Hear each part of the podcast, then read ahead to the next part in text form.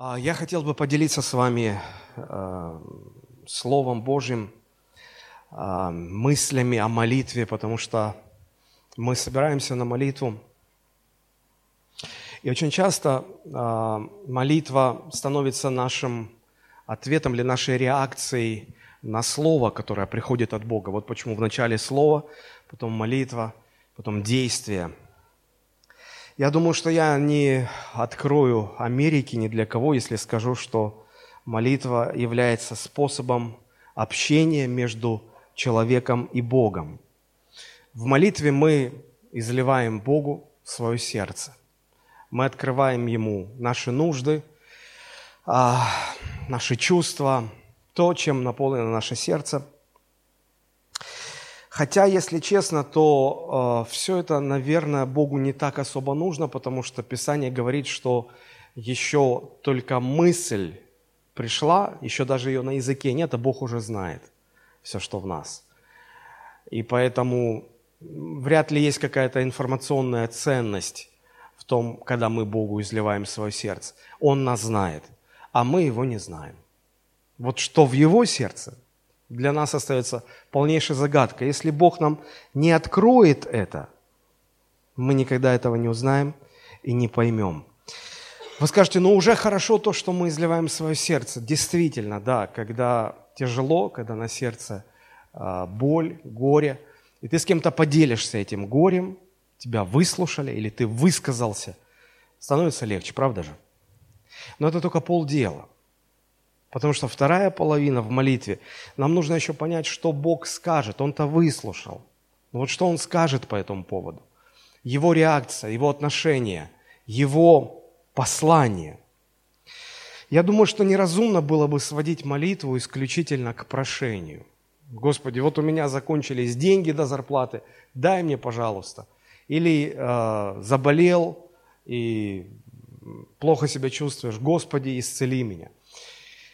Или дети уже подросли, нужно как-то их устраивать судьбу, и мы молимся, Господи, дай нам то, дай нам это.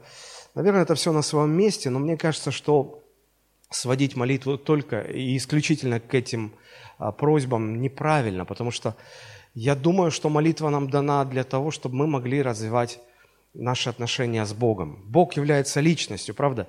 А как развивать с кем-то отношения, если ты с ним не разговариваешь?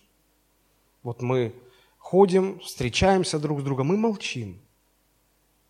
Ну, может, улыбнемся, а, а то и не улыбнемся. У нас в народе не принято как-то улыбаться прохожим.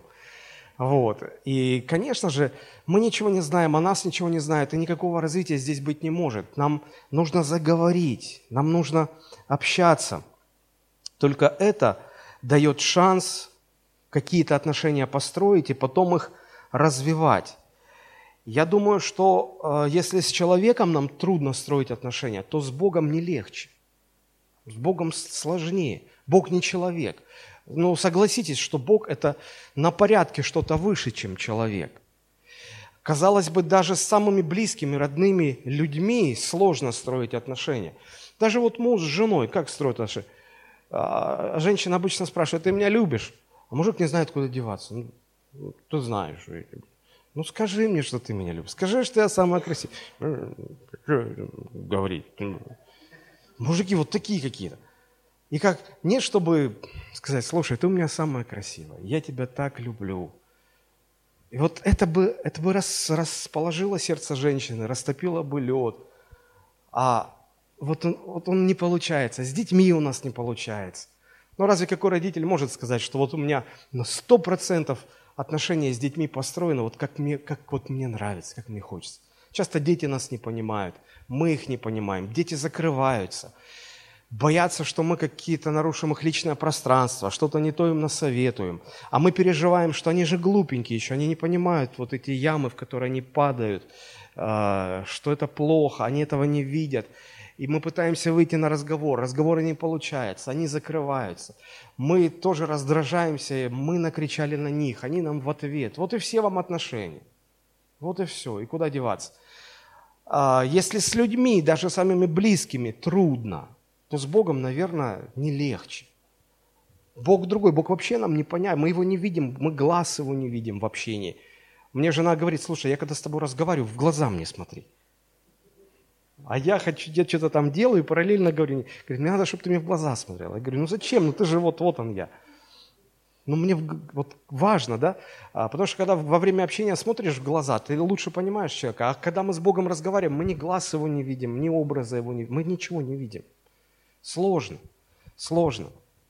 Молитва для человека – это возможность а, высказаться а, перед Богом, что я чувствую внутри, что меня тревожит, что меня беспокоит. Молитва для Бога – это возможность открыть себя человеку что-то о себе рассказать. Потому что если Бог ничего о себе не расскажет, мы ничего не поймем, мы ничего не, у нас даже шансов нет узнать.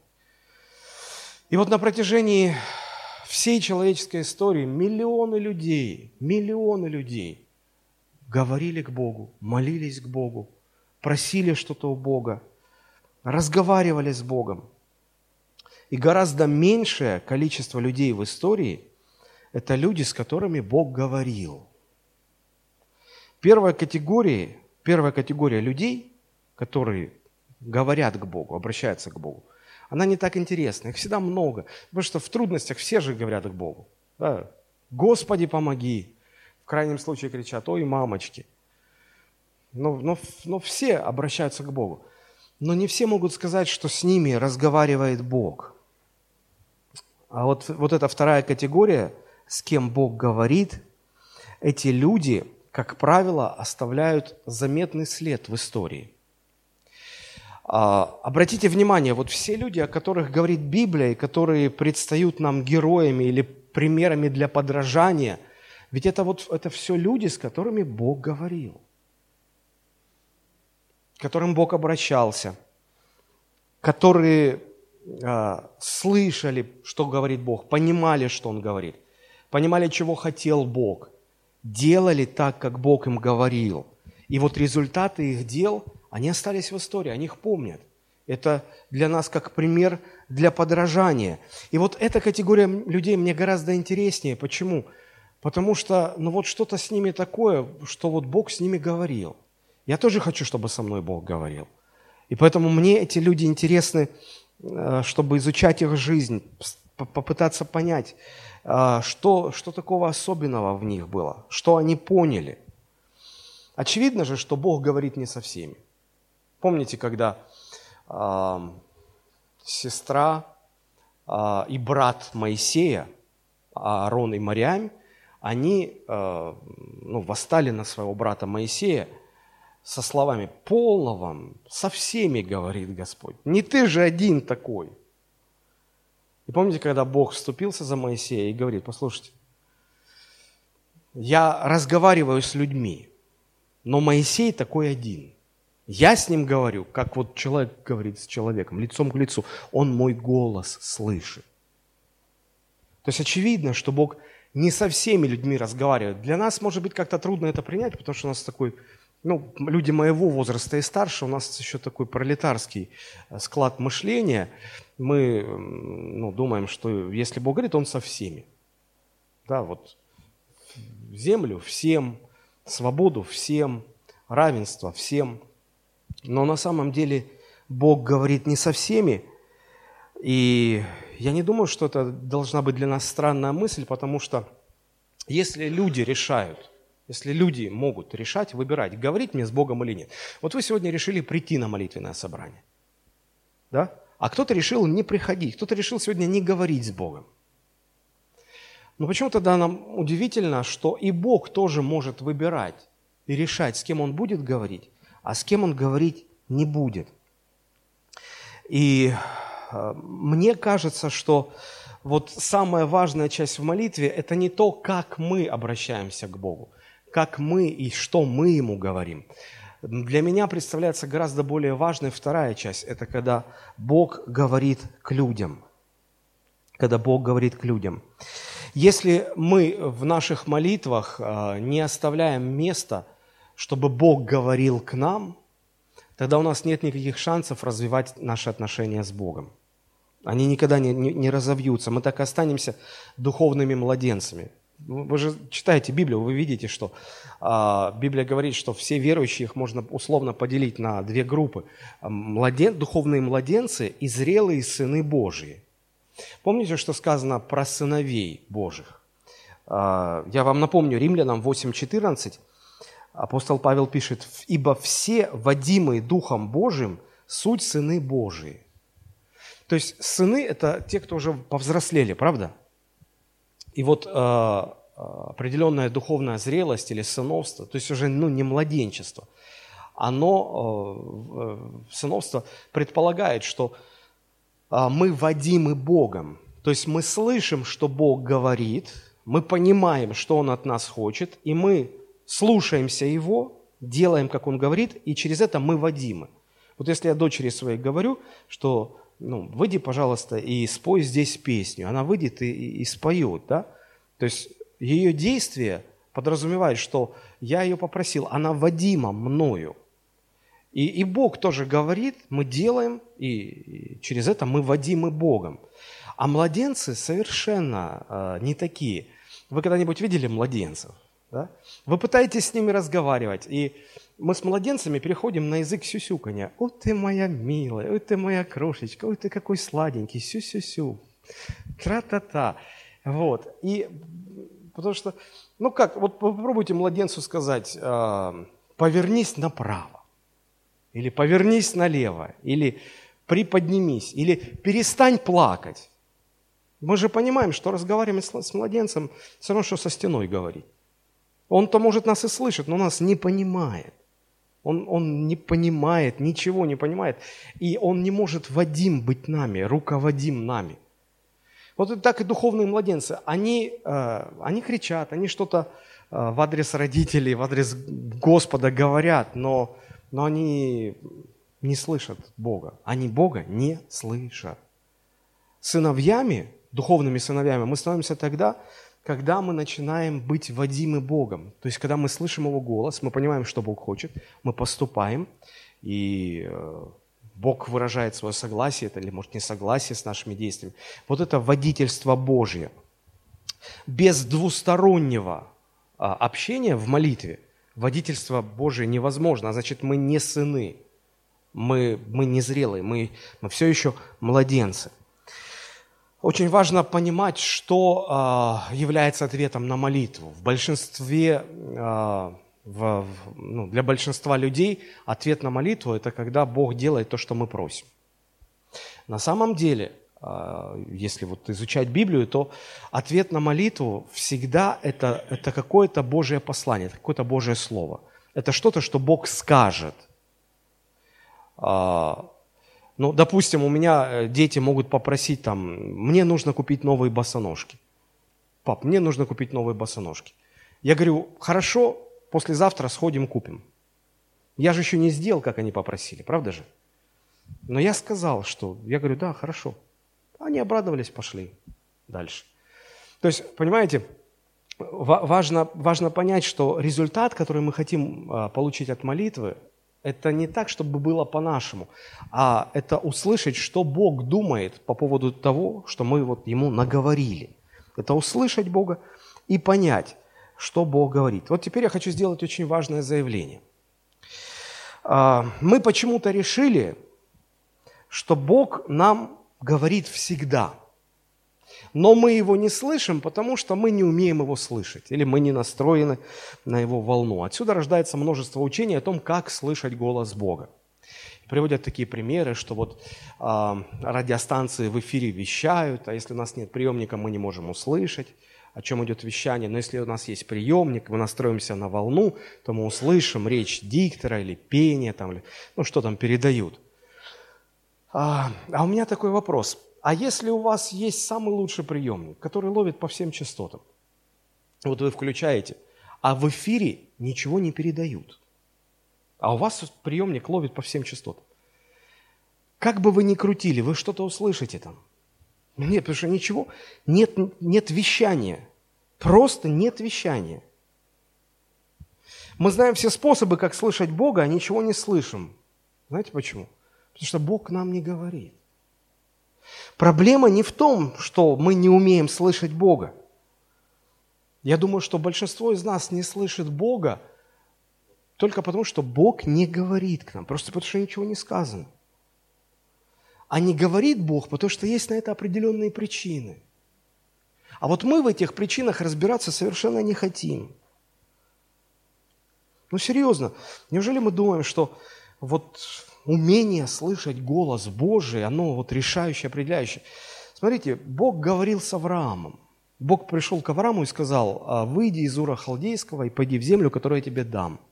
Как вам кажется, Авраам знал хотя бы что-то из всех вот современных учений, как слышать голос Бога? Не знал. Но когда Бог с ним заговорил, он услышал. Бог обратился к Моисею. Он тоже не знал этих учений. Но когда Бог заговорил, Моисей услышал. Савл не знал никаких наших учений. Но когда Иисус остановил его и заговорил, Савл, Савл, что ты гонишь меня? Он услышал. Мы почему-то думаем, что у Бога не хватит способности, возможности достучаться до нас. Мы почему-то так возвысили нашу способность, наше умение слышать Бога. Будьте уверены, даже если вы не знаете, как слышать Бога, но если Бог к вам проговорит, вы его услышите. Бог достучится до вас. Не так важно ваше умение слышать Бога, сколько важно, чтобы Бог говорил к вам. Но посмотрите, как друзья Иова об этом э, рассуждают. Книга э, Иова, 33 э, глава, 14 и 17 стихи.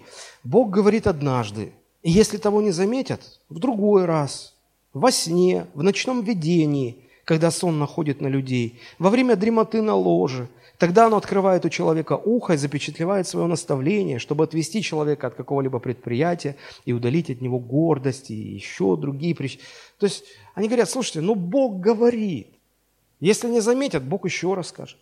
Не заметят, Бог возьмет, знаете, когда вот э, ты обращаешься к человеку, он тебя не слышит, и мы уже отчаиваемся. Слушай, ну что ты вот, мы берем его так за, за грудки, чургим, говорим, ну Услышь меня. Знаете, фраза у москвичей такая есть. Услышь меня. Бог может взять за грудки и сказать, «Э, алло, услышь меня. Нет проблем. Вы скажете, а в чем тогда проблема? А почему тогда Бог со мной не говорит? А вот это очень важный вопрос. Чрезвычайно важный вопрос.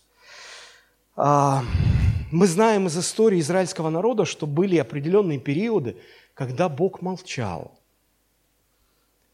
А, например, от пророка Малахии до пришествия Христа, вот у нас Ветхий Завет заканчивается книгой пророка Малахии, а Новый Завет начинается книгой а, Евангелия от Матфея.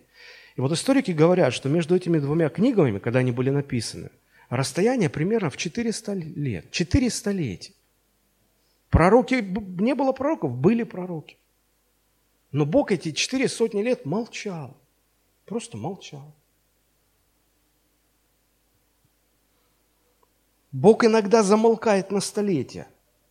Бог а, иногда говорит редко. Ну вот я вам приведу несколько мест интересных. Первая книга царств, третья глава, первый стих. Про отрока Самуила, который был отдан воспитание, на воспитание пророка Илия. И вот третья глава, первый стих. «Отрок Самуил служил Господу при Илии. Слово Господне было редко в те дни, видения были нечасты. Обратите внимание, какая характеристика дается тому времени, в которое происходили все эти события.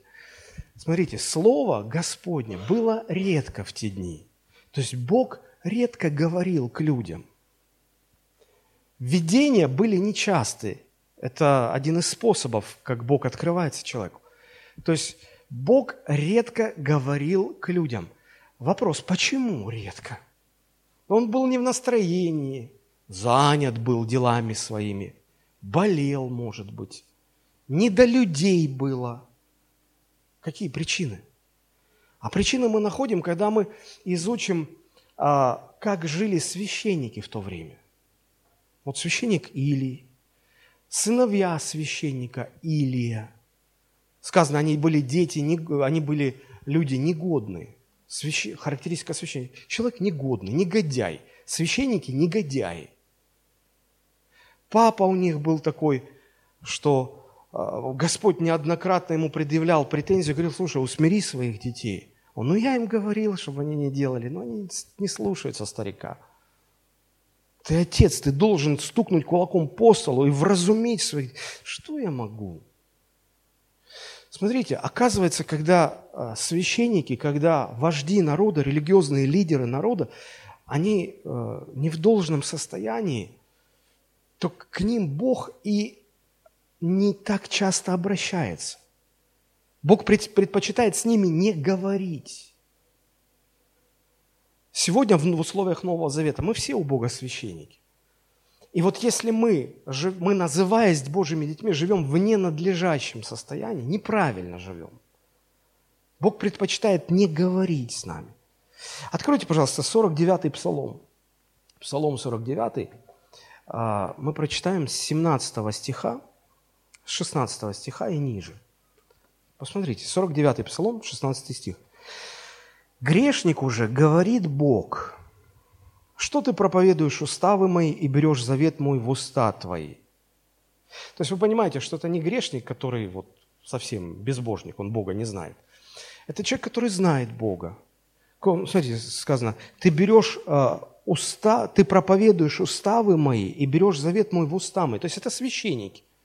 Бог обращается к священникам, которых Он называет грешником, грешниками. Грешнику, говорит Бог, что ты вот это все делаешь? А, то есть ты как бы исполняешь священнические свои обязанности, 17 стих, а сам ненавидишь наставление мое. И слова мои бросаешь за себя. Когда видишь вора, сходишься с ним. И с прелюбодеями сообщаешься. Уста твои открываешь на злословие – Гаишник останавливает пастора церкви, а он на него, что ты меня остановил, ты что не знаешь, кто я? И язык твой сплетает коварство. Сидишь и говоришь на брата твоего, замыслы строишь, на сына матери твоей клевещешь. Теперь, внимание, 21 стих. Ты это делал, и какова реакция Бога? И я молчал. когда мы, Божьи люди, кто должен жить чисто перед Богом, кто должен служить Богу, мы живем ненадлежащим образом, Бог смотрит на нас и молчит. Он не разговаривает с нами. Он не обращается к нам. И здесь хоть ты трижды магистр в слышании голоса Божьего, ну что с твоей способности слышать, если самого голоса нет? Бог молчит. Бог, вот в этих ситуациях Бог молчит. Это было во времена пророка Илия, это было во времена Давида, который написал этот псалом. И это было во времена пророка Исаия. Посмотрите, пророк Исаия, 59 глава, 1, 2 и 3 стихи. «Вот рука Господа не сократилась на то, чтобы спасать, и ухо его не отяжелело для того, чтобы слышать. Но беззакония ваши произвели разделение между вами и Богом вашим, и грехи ваши отвращают лицо его от вас, чтобы не слышать. Ибо руки ваши осквернены кровью, и персты ваши беззаконием. Уста ваши говорят ложь, язык ваш произносит неправду. Что является препятствием? Почему Бог молчит? Почему Бог отказывается говорить с людьми? Потому что есть причина, есть, есть препятствие, есть что-то, что становится между Богом и человеком и отвращает Бога, чтобы Он говорил к человеку. Что это? Это наше беззаконие, это наши грехи, это наша нечистота. Я вот в, эту, вот в этот отрывок добавлю а, несколько фраз, две фразы добавлю. Оно совершенно не исказит смысл, оно только расширит. Послушайте, как звучит. Вот рука Господа не сократилась на то, чтобы спасать, и ухо его не отяжелело, чтобы слышать, и голос его не сорван, чтобы говорить к нам. Смотрите, рука не отсохла у Бога, чтобы спасать. Ухо не оглохло, чтобы слышать. И голос не осип, не сел, чтобы говорить. То есть все, у Бога все в порядке. А почему Он не говорит? Потому что беззаконие наше производят разделение между нами и Богом нашим. Грехи наши отвращают лицо Его, чтобы нас не слышать и чтобы не говорить с нами. Вот эти причины. Бог не говорит с теми, кто, называясь Его именем, живет в нечистоте. Если мы это исправим, тогда снова будем слышать Бога. Бог не говорит с неприятными Ему людьми. Вы скажете, а кто неприятен Богу? Наверное, грешники какие-то отпетые, от, от, отъявленные, конченые грешники.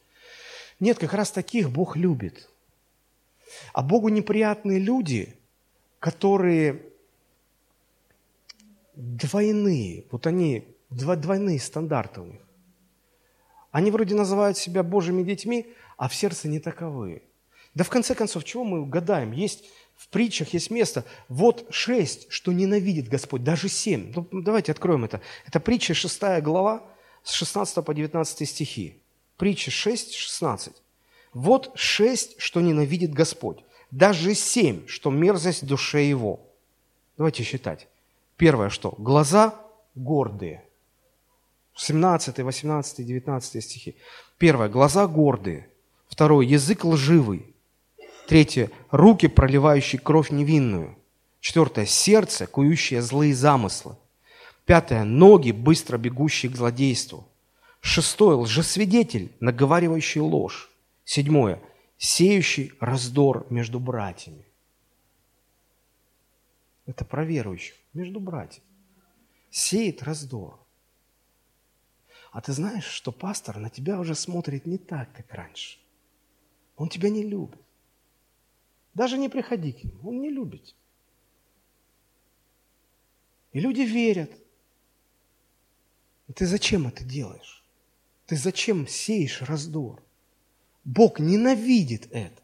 Бог это ненавидит. Лжесвидетель, наговаривающий ложь. Когда ты не знаешь, как и что было. Говоришь, ну, ну я точно знаю, он такой. Ну я точно знаю. Ты наговариваешь это все ноги, быстро бегущие к злодейству. То есть скор, ты скор на зло, ты скор делать зло. Какое это зло? Сердце, кующее злые замыслы. Нечистое сердце, не, чист, не сердце жаждущее, стремящееся к Богу, а сердце, которое думает, чего вот как-то все злые, все плохо, церковь какая-то странная – и пастор не любит людей, и все не такое.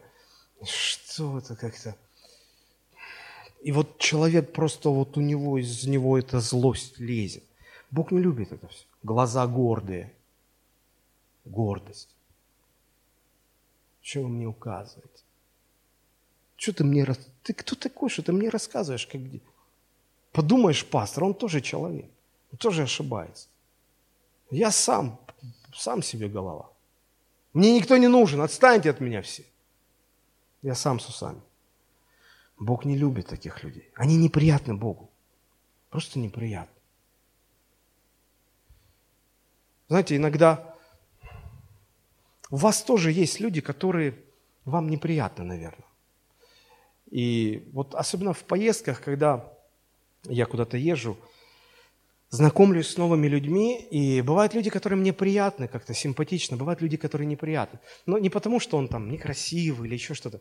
А, люди узнают, кто я, и, и а, ну, узнают, что я из Сочи. И они все подходят, и у них откровение. Мне Бог сказал к вам приехать летом. Я говорю, может, зимой? Зимой у вас делать нечего.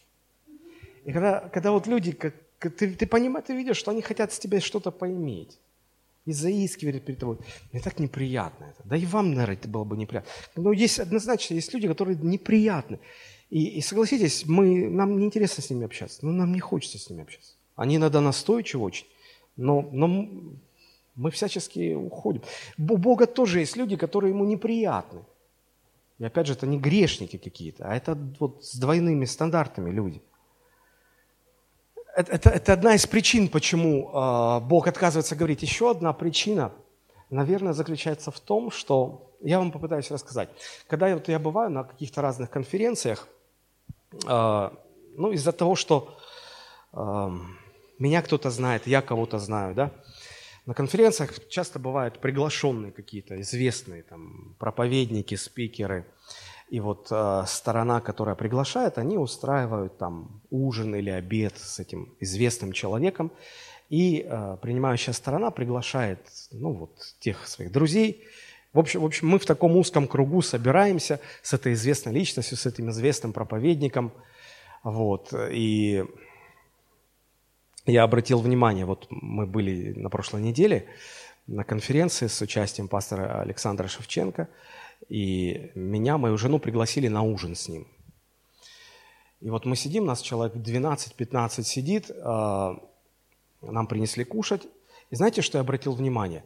Мы все а, мало знакомые люди, как бы. И он нам неизвестен, и мы ему тем более неизвестны. И вот нас пригласили общаться, а из-за того, что мы не очень близки, да, мы все сидим и чавкаем, жуем. Мы все понимаем, надо что-то говорить, надо общение какое-то строить. Оно не строится, потому что и вот топор такой висит, и думаешь, блин, надо что-то сказать. Что сказать? Что-то ляпнешь не то. И вот такая неловкость какая-то, неловкость. Вот. Или знаете, когда, а, когда вас пригласи, приглашают на день рождения, причем я всегда стараюсь, вот если я приглашаю кого-то на день рождения, а, я приглашаю, стараюсь приглашать людей, которые друг с другом хорошо знакомы. Потому что тогда я понимаю, получится общение. А есть люди, которые приглашают э, всех своих э, этих кузинов, тетюшек, дядюшек. Короче, собирается такая разношерстная толпа за столом. И вот э, именинник говорит, ну вы общайтесь, общайтесь. Ну как общаться? Мы не знаем друг друга. Мы, мы не знаем друг друга совершенно. У нас не клеится разговор, у нас такое неловкое молчание. Почему? Мы, мы не знаем, о чем говорить.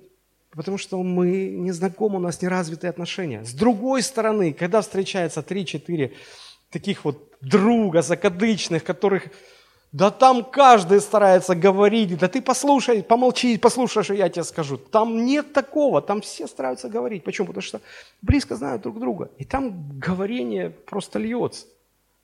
Молчание, комфортное молчание, как говорят психологи, это признак э, того, что вы очень-очень близкие люди. Вот если два человека молчат, рядом находятся и молчат, им очень комфортно, чрезвычайно комфортно, значит, это близкие люди – близкие люди. Вот, наверное, две основные причины. Из-за того, что у нас не развиты отношения с Богом, и нам ему нечего сказать. Вот я, э, на моем месте люди призывают, говорят, выходите, кто хочет молиться. А что я скажу? А действительно, что я ему скажу? Я же как бы в дома там молюсь там только так. На, на бегу. Чем? Я не знаю, что сказать. Или в домашней группе а, там Танюш, помолись. А что я сразу? Я не знаю. Что. А Бог тогда? Что вам Бог скажет? Ну, тоже говорит, да я не знаю, что ему сказать. Вот и строится общение. Или же действительно есть какой-то грех, есть что-то, какая-то нечистота, из-за чего Бог не хочет разговаривать. Вот он просто не хочет разговаривать даже. Я к чему все это говорю? Я хочу сказать, что если если мы не научимся а, молиться Богу, общаться, общ... нет, наверное, так скажу, общаться с Богом в молитве, так что не только мы говорим, но и Бог говорит, и мы слышим, что Он говорит, и мы понимаем, что Он говорит, и мы хотим Его слышать, мы хотим научиться Его слышать. Вот если этого не произойдет, мы так и будем духовные младенцы. А они как в... Вот жизнь духовного младенца, ну вы понимаете, да? Когда у меня дочка старшая была маленькая совсем, как-то мама нас оставила вдвоем. И маленькие дети, они же на месте не сидят. Они постоянно куда-то лезут, что-то делают, им надо, да? И я уже думаю, ну что, она вот постоянно лазит, мелкая, лазит, лазит, лазит, куда-нибудь залезет не туда. Я уже посадил ее в ходунки. И э, она в этих ходунках ходит, ходит. Короче, к приходу мамы мы так об, оба ушатались, что она уснула в ходунках, а я уснул возле ходунков. Договориться с ней было невозможно.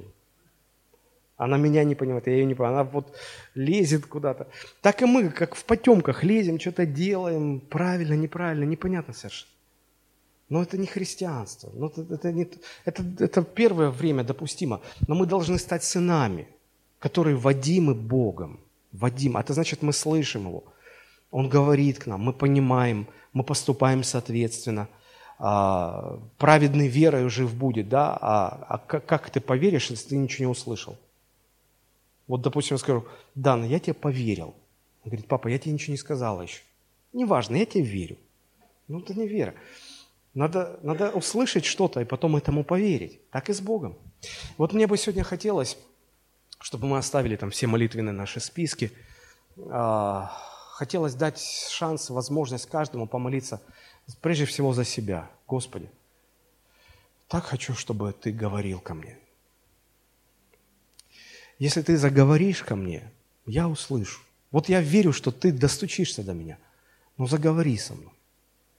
Проверьте свое сердце, нет ли каких-то препятствий между вами и Богом, которые отвращают Бога, чтобы не говорить к вам. Исповедуйте это.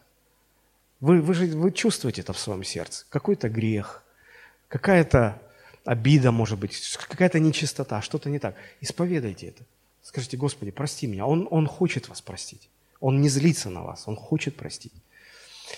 Но, но главное, чтобы нам научиться слышать Бога.